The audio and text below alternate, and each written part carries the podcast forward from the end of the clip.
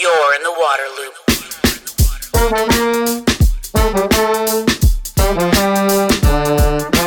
Waterloop, Waterloop, Waterloop. Waterloop is a nonprofit media outlet made possible in part by a grant from Springpoint Partners. Visit waterloop.org for all of our content. This is episode number 139. Local is the leading location. Tremendous attention is paid to decisions, dollars, and officials at the federal and state levels, but local government is arguably the key cog in water management. Local leaders and staff are the ones ultimately spending funds, setting policy, and implementing activities that directly impact water resources and people's daily lives. That's why it is vital to listen to and assist those at the local level, as explained in this episode with Cynthia Koehler, Executive Director of the WaterNow Alliance. She talks about top challenges and current trends for local government in the areas of finance, equity and affordability, and adoption of innovation, as well as how water utilities are becoming anchor institutions in the community. You're in the water loop. Welcome to Waterloop. This is Travis, joined for this episode by someone I have needed to talk to for a very long time, and we are finally here. Cynthia Koehler, who is Executive Director of the WaterNow Alliance. Cynthia, thanks for coming on the podcast. Of course. Thank you for having me. Very exciting. Yeah, so you all at the WaterNow Alliance focus so much on the local level. Uh, I think there's a lot of attention when it comes to water on the big players at the federal level, EPA and members of Congress, and even governors at the state level, and what's the DEQ doing and, and all that. But um, you all make the point, and I think rightfully so, that local leaders are really key to water management. Why is that? Absolutely. Thank you, Travis. I am so glad to be here, and I'm so glad you started with that question. Um, and you really put it exactly right. Local leaders are key when it comes to water for a very simple reason. They are responsible for 95% or even more of spending on all water infrastructure nationwide drinking water, wastewater, stormwater. So, uh, certainly, federal and state investments are critical or important. But at the end of the day, it really is coming down to what are those local ratepayers paying, right? And those decision makers are the ones putting their hands in the air and voting for those policies and for those rate increases um, to um, to put that infrastructure in place and to ensure that it's viable over the long term. So, in a very real sense, these are the folks who are really at the end of the day saying, where are we going to put our money? And what are those choices going to be? And um, and uh, you know and they are the ones responsible for that water future. And i know that's confusing because there's been a lot of conversation about this federal money which is fantastic. Mm. the vast majority of that is in the form of loans. There are some grant programs but at the end of the day state revolving fund um, uh, funds are for the most part loans right? So that all has to get built into the rate base Hmm. And when I when I throw out the term local level, local leaders, maybe we should clarify who, who are we talking about when we when we paint that broad brush? And that's a great question, right? Because it does vary. Sometimes it's special districts. I serve on the board of my own water utility in California and I'm elected to that board. But sometimes it's city councils, right? Because your water services are provided by your public works department. Sometimes it's an appointed commission, like um, you know a public utilities commission. So you have special districts, you have commissions, you have cities, you have counties. So water leaders are everybody who is making decisions about water infrastructure, whether it's wastewater, whether it's stormwater, whether it's drinking water. It's by the way, it's not just the politicals, right? That decision making is a collaborative effort. You know, very rarely do you have a board that just says, we're just making all the decisions. Your executive leadership is enormously important. Your general managers, your CFOs, um, you know, everybody at the top. But also, we think water leaders happen, and we'll talk more about this, I'm sure, at all levels. At all levels within a utility, right? We have an emerging um, leader award here at WaterNow just to recognize people who are coming up through utilities who are going to be tomorrow's leaders. So it really is that whole utility ecosystem that we're talking about. Mm. So I'm really curious. You work with these local leaders so much from all across the country. Um, you've engaged with them and hear from them. What are they looking for help with when it comes to water? What are what are kind of their biggest challenges? What are their biggest needs? Sure, that's a great question, and um, and they're significant. So let's just start with three major things. Financing, to be sure, we all know that water infrastructure is expensive. Um, it's becoming more expensive, and so um, financing both for capital projects, but then for that all important and incredibly unsexy ongoing O&M. Um, those are major challenges that um, virtually everybody that we engage with, whether it's a large utility, whether it's a small utility, um, you know, whether it's a suburban public works department, everybody's looking for how do we ensure that we have the funds we need to, um, you know, to secure our water future for our you know for our um, residents our businesses our institutions and our you know and our organizations. And i would say second more and more we are seeing utility leaders looking for help in addressing equity and affordability issues. I'd say there is widespread consensus across the water utility space um, that um, affordability is critical and that um, we need to address um, longstanding historic equity issues um, and ensure that people who are most in need of these water services have them and have them in an affordable way. And um, it's it's heartening. I mean, these are these are challenging issues, but it's heartening to see this shift in the water space. And I think there's really a lot of openness now and a lot of interest in looking for help in addressing these issues. I mean, interestingly, especially since COVID and um, you know certain and you know the upheaval we've seen in the nation over the last couple of years, um, I'm really seeing a move away from water shutoffs, which is you know a great thing. On the other hand, there's a significant and not um, you know uh, an important um, financial piece to that, right? So if we're moving you know moving away from um, shut off shutoffs um, for non-payment means there needs to be a shift in the business plan, right, to address that. Even as we're trying to address the equity issues that are involved, because water is, after all, and I think becoming recognized more so is a is a human right. And so you really don't want people to be without those services. In um, many parts of the country it's somewhat shocking um, given the first world status of the united states There are still people without um, secure access to drinking water. There are still people without secure access to wastewater services. Um, and of course we all know that um, stormwater uh, with climate change is becoming you know more and more of a significant issue. So definitely looking for help in addressing those equity equity and affordability issues in that space. And then finally, I would say, even though there's a much longer list, but I'll just stick to these three, um, is connecting to innovation.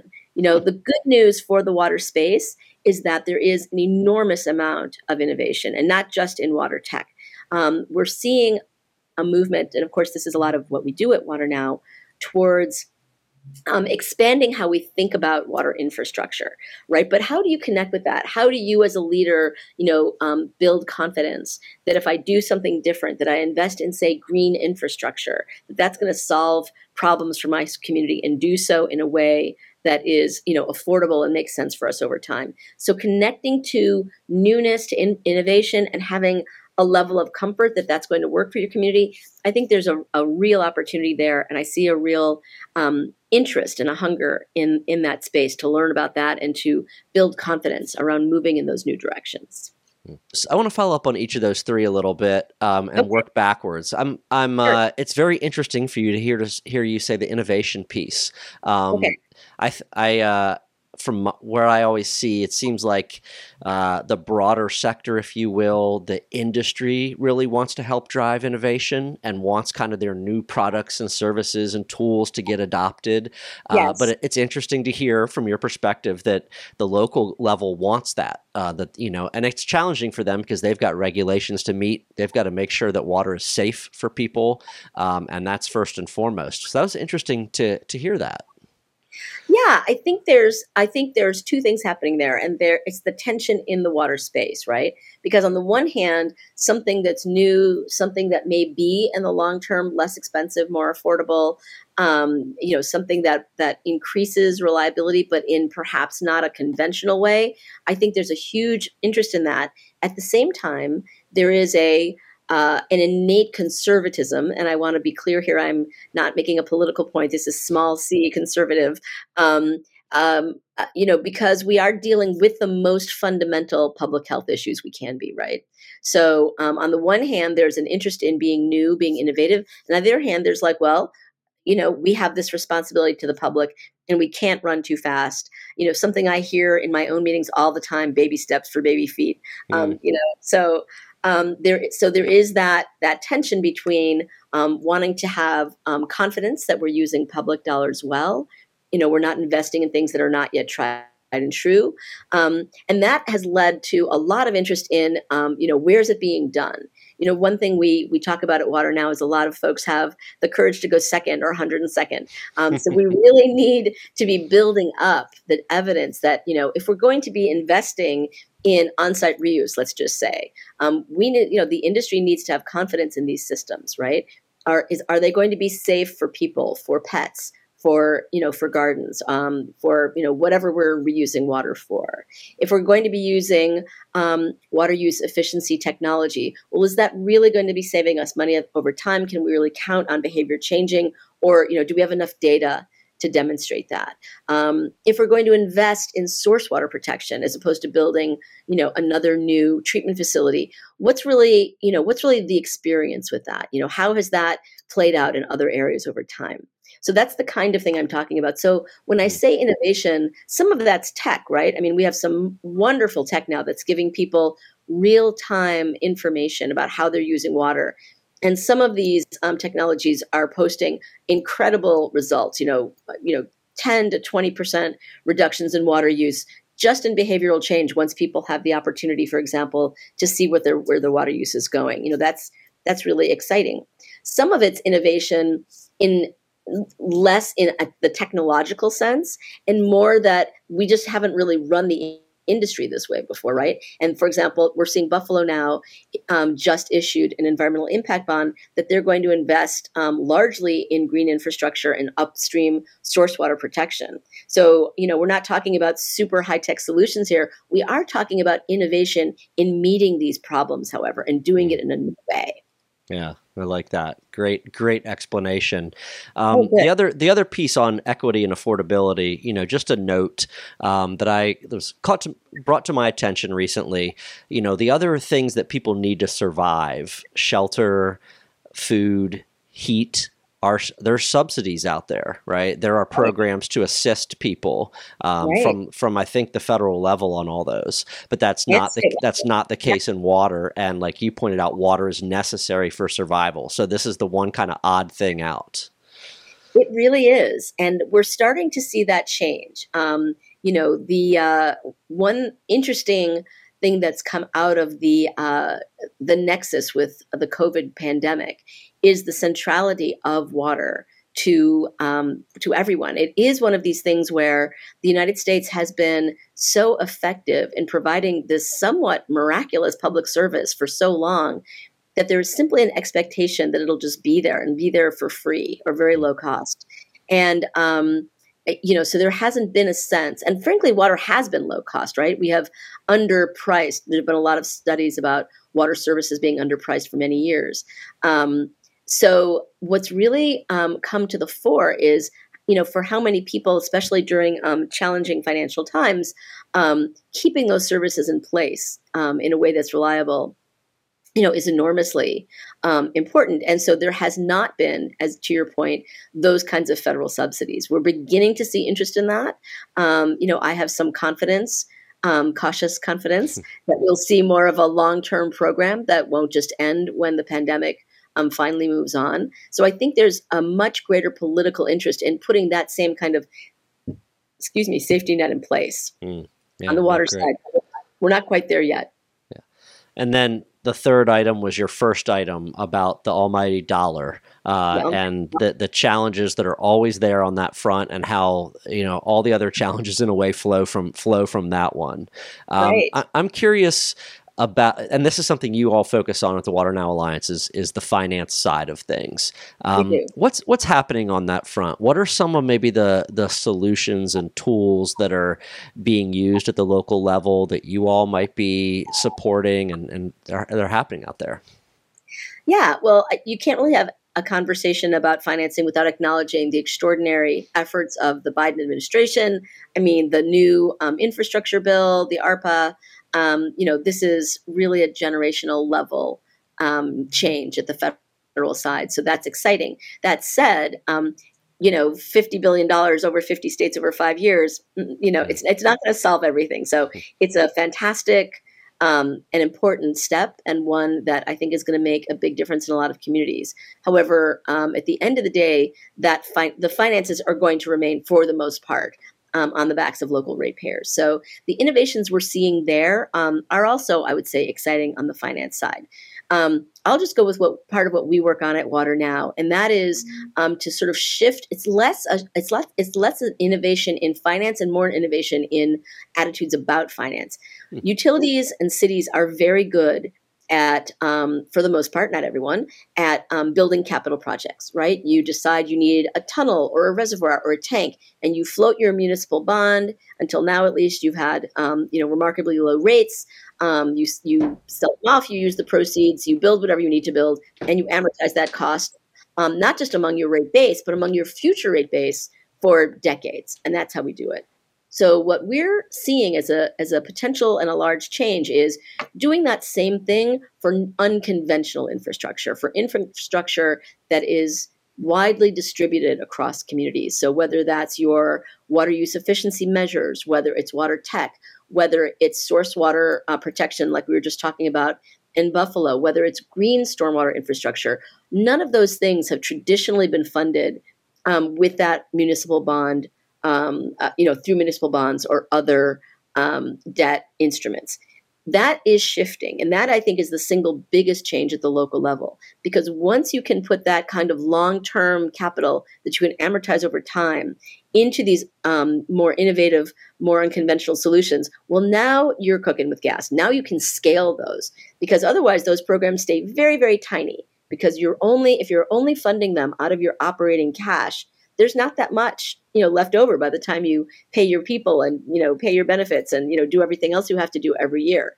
Um, I don't know if your podcast has time for a quick story, but I'll just share. Absolutely. Yeah.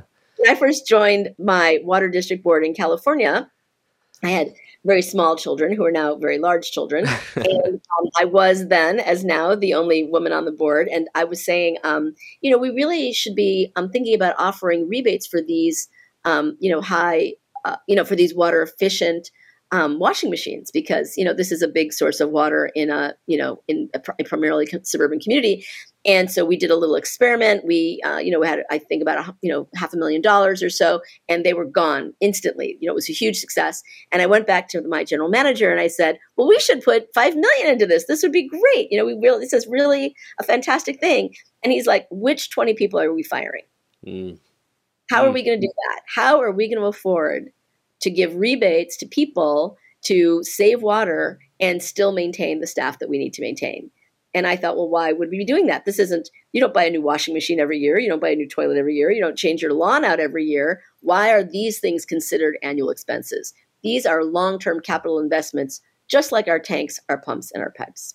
Mm. But but to but to answer your question a little more fully, Travis, I think the other innovations we're seeing on the financing side are with um, new funding instruments. So I'm particularly excited about environmental impact bonds, which again, they're bonds. You know, they are essentially a, a form of municipal bonds, but they are focused. The benefit of this type of bond for water utilities, and the reason I think it's an exciting um, opportunity is because it's risk shifting. Environmental impact bonds are looking for there to be um, a socially beneficial impact from the investment that the um, you know that the uh, investors are making. So they want to make money. There's no question about that. You know they're they're in it to win it, but they're also looking for there to be a benefit, a social benefit. So the way the risk shifting works is that, um, and these bonds are all set up a little bit differently, is that they're performance based. So the risk is shifted from the ratepayers, right? The bonds and the um, the improvements that are financed by the bonds, let's just say it's source water protection or it's green infrastructure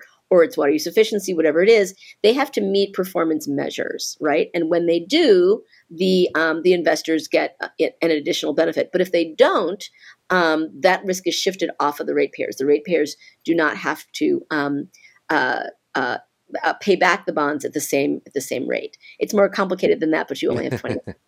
that's that's a, a great summary of that there for sure. Um, yeah. Yeah. those are those are really cool. What's happening out there? I think DC Water did one of the first ones, maybe Exactly. with with green Exactly. infrastructure and and you know George George Hawkins' creative mind there at work, and now they've Absolutely. spread around the country to a lot of places. Um, Yeah, good I think good Buffalo is the most recent, and Atlanta, a few other places. Yeah. You know, like I mentioned, you all stay very connected to local leaders and the local level. Um, you're always uh, pulling them into your different activities and spotlighting them, like at your Tap into Resilience Summit. You mentioned the Emerging Leaders Spotlight. Um, what are some of the other exciting things or trends that are happening at the local level that you're, you know, picking up from these change makers out there? So one of the things that's interesting and exciting is this expansion in thinking about what is infrastructure, right? So for example, excuse me. So for example, a colleague of mine, um, you know, who's um, at a big city, um, who's gotten very into on-site reuse, um, she loves to say, "Other people look at a building and see concrete. I see a sponge." And I think we're seeing that more and more around the country. That water utility leaders are looking at their communities and literally seeing infrastructure in buildings, on streets, in gardens, in medians. So infrastructure is no longer just here's my reservoir, here's my dam, here's my tank. It's here is a bunch of buildings, here is an institutional campus, here is a playground, and all of these different parts of the city of the urban, you know, environment can be um, repurposed, rethought of as water infrastructure. To me, that's one of the most exciting things that are happening, and it's what's going to need to happen at bigger scale for us to be truly resilient in the face of climate change. Because as someone who has put her hand in the air and voted for tens of million dollars for conventional infrastructure, you know, so it's great stuff, but it's not the only stuff. And so the opportunity to be thinking much more expansively about what is infrastructure, what can be um, uh, serviceable as water infrastructure. And by that I mean supply, treatment, stormwater management, right?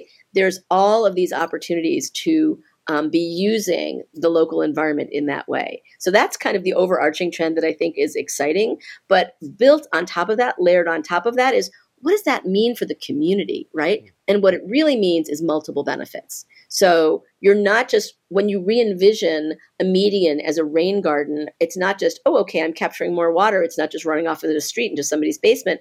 I'm also um, you know, beautifying this, um, you know, this part of the city. I'm creating local jobs. I am, you know, eliminating heat islands or whatever it is. I mean, the multiple benefits or the community benefits, there are a lot of ways of talking about this, that come out of this re envisioning are really exciting. And we're seeing more and more um, communities, you know, talking about what are the multiple benefits, what are the community benefits, and in particular, workforce development um, that can come out of, um, uh, you know, investing at higher levels in these more um, innovative, in these more decentralized on-site um, opportunities. Sorry, that was a lot. Oh no, that's that's great stuff. Um, it's really exciting seeing that transformation happen for sure. It seems like every time I turn around monitoring the water news like I do, there's a new town that's putting in some type of green infrastructure. You you see this sponge city term a lot more often, and so uh, you know As a as a water Yeah. kind of wonk, I get so excited every time I see that stuff. um, Yeah. You mentioned about the utility in the community, and I kind of kind of wanted to to ask this last question.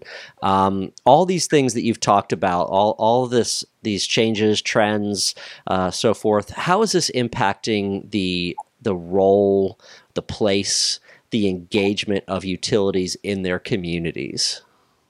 No, this is a great question. I'm so glad you've asked. Um, you know, my experience, you know, with over 25 years in the water utility space is that uh, water utilities tend, not all of them, of course, to be underground, like their pipes, right? They don't really want to be out in front. Um, you really only hear from your utility when there's a problem, something's leaking, something's broken, um, rates have gone up, whatever it is.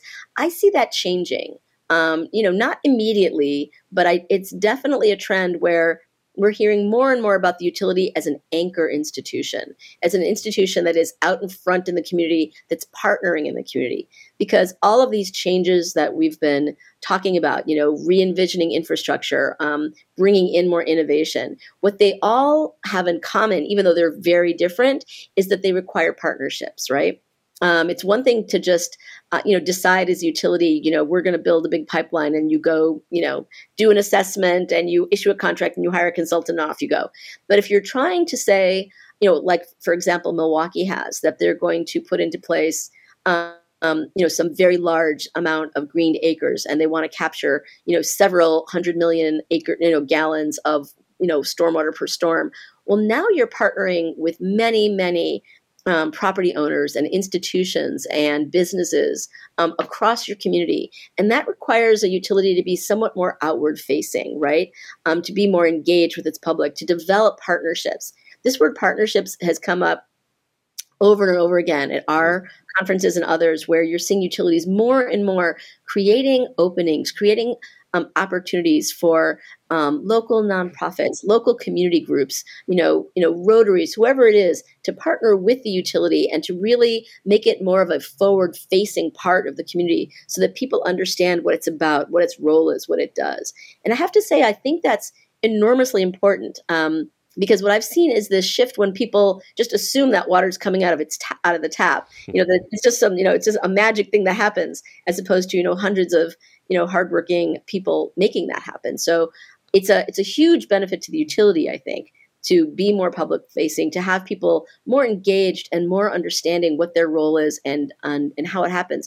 When we do um, surveys sometimes about whether people know where their water's from, I mean it's it's almost it's almost not it's at all. It's scary. It's scary. Yeah. So the more that people know, um, the more they can be engaged and be, um, you know, and be involved. Yeah, absolutely. Well, Cynthia, like I said in the beginning, I really had uh, you've been on my list for as someone to talk to for a long time. I'm glad it finally happened. Um, you know, I, I worked at the federal level, I worked at the state level. I haven't worked at the local level, but I do know local is where it's at. Um, And uh, so I'm glad we got to talk a lot about that today. Thank you so much. Thank you so much for having me. We love the water loop.